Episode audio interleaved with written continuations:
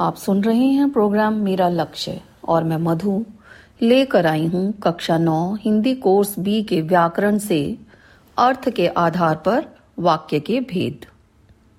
तो सबसे पहले देखते हैं कि वाक्य क्या है।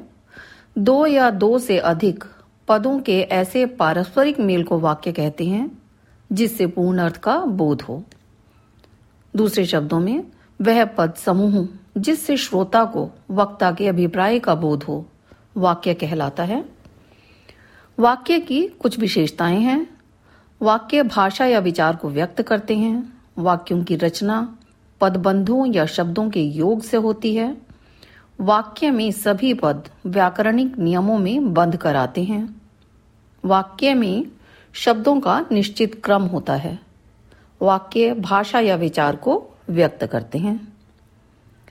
शब्दों का ऐसा समूह जिसका अर्थ तो निकलता हो, परंतु पूरा अर्थ नहीं निकलता, वाक्यांश कहलाता है।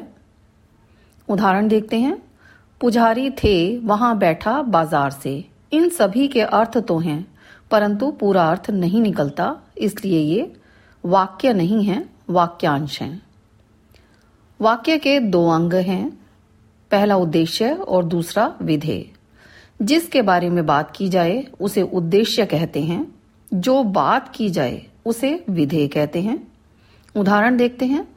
ताजमहल आगरा में है। इस वाक्य में ताजमहल उद्देश्य है और आगरा में है विधेय है।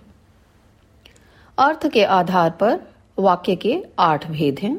पहला विधानवाचक वाक्य, दूसरा निषेधवाचक, तीसरा प्रश्नवाचक वाक्य, चौथा आज्ञावाचक वाक्य पांचवा विस्म्यादि बोधक वाक्य, छठा इच्छावाचक वाक्य, सातवां संकेत वाचक वाक्य और आठवां और अंतिम संदेहवाचक वाक्य।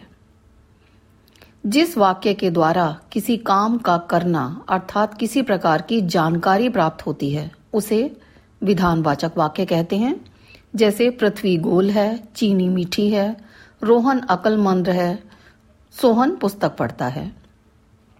जिस वाक्य में कर्ता द्वारा कार्य के ना करने का भाव प्रकट होता है, उसे निषेधवाचक वाक्य कहते हैं।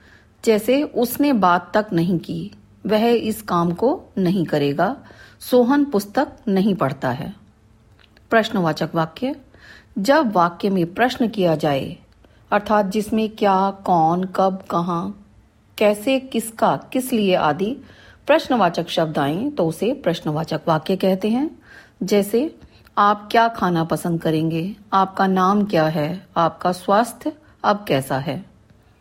आज्ञावाचक वाक्य, जिस वाक्य में किसी को आज्ञा, आदेश दिया गया हो अथवा निवेदन या प्रार्थना की गई हो, वह आज्ञावाचक वाक्य कहलाता है।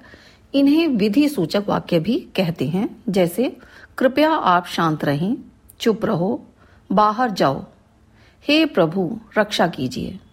विस्मयादिवाचक वाक्य, जिस वाक्य में विस्मय, हर्ष, शोक, घृणा आदि का भाव प्रकट हो, वह विस्मयादिवाचक वाक्य कहलाता है। अरे, इतने बड़े हो गए। वाह, क्या बात है। ओह, जानकर दुख हुआ। छी, यहाँ बहुत बदबू है। धत, ऐसा नहीं कहते। आहा, क्या मौसम है। इच्छावाचक वाक्य जिस वाक्य में किसी की इच्छा, मनोकामना, मंगल कामना या आशीर्वाद प्रकट हो, वह इच्छावाचक वाक्य कहलाता है। जैसे, मुझे वकील बनना है। काश मेरे भी पंख होते।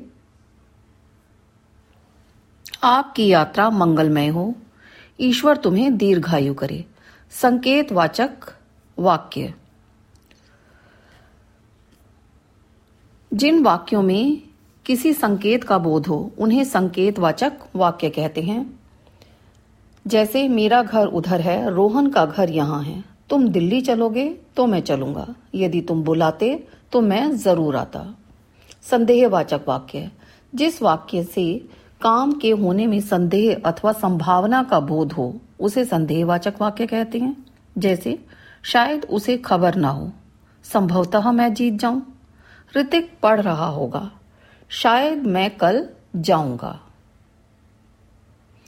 तो आशा है कि आपको अर्थ के आधार पर वाक्य कितने हैं, वाक्य की परिभाषा क्या है, और ये इन वाक्यों की पहचान क्या है, ये सब समझ में आ गया होगा।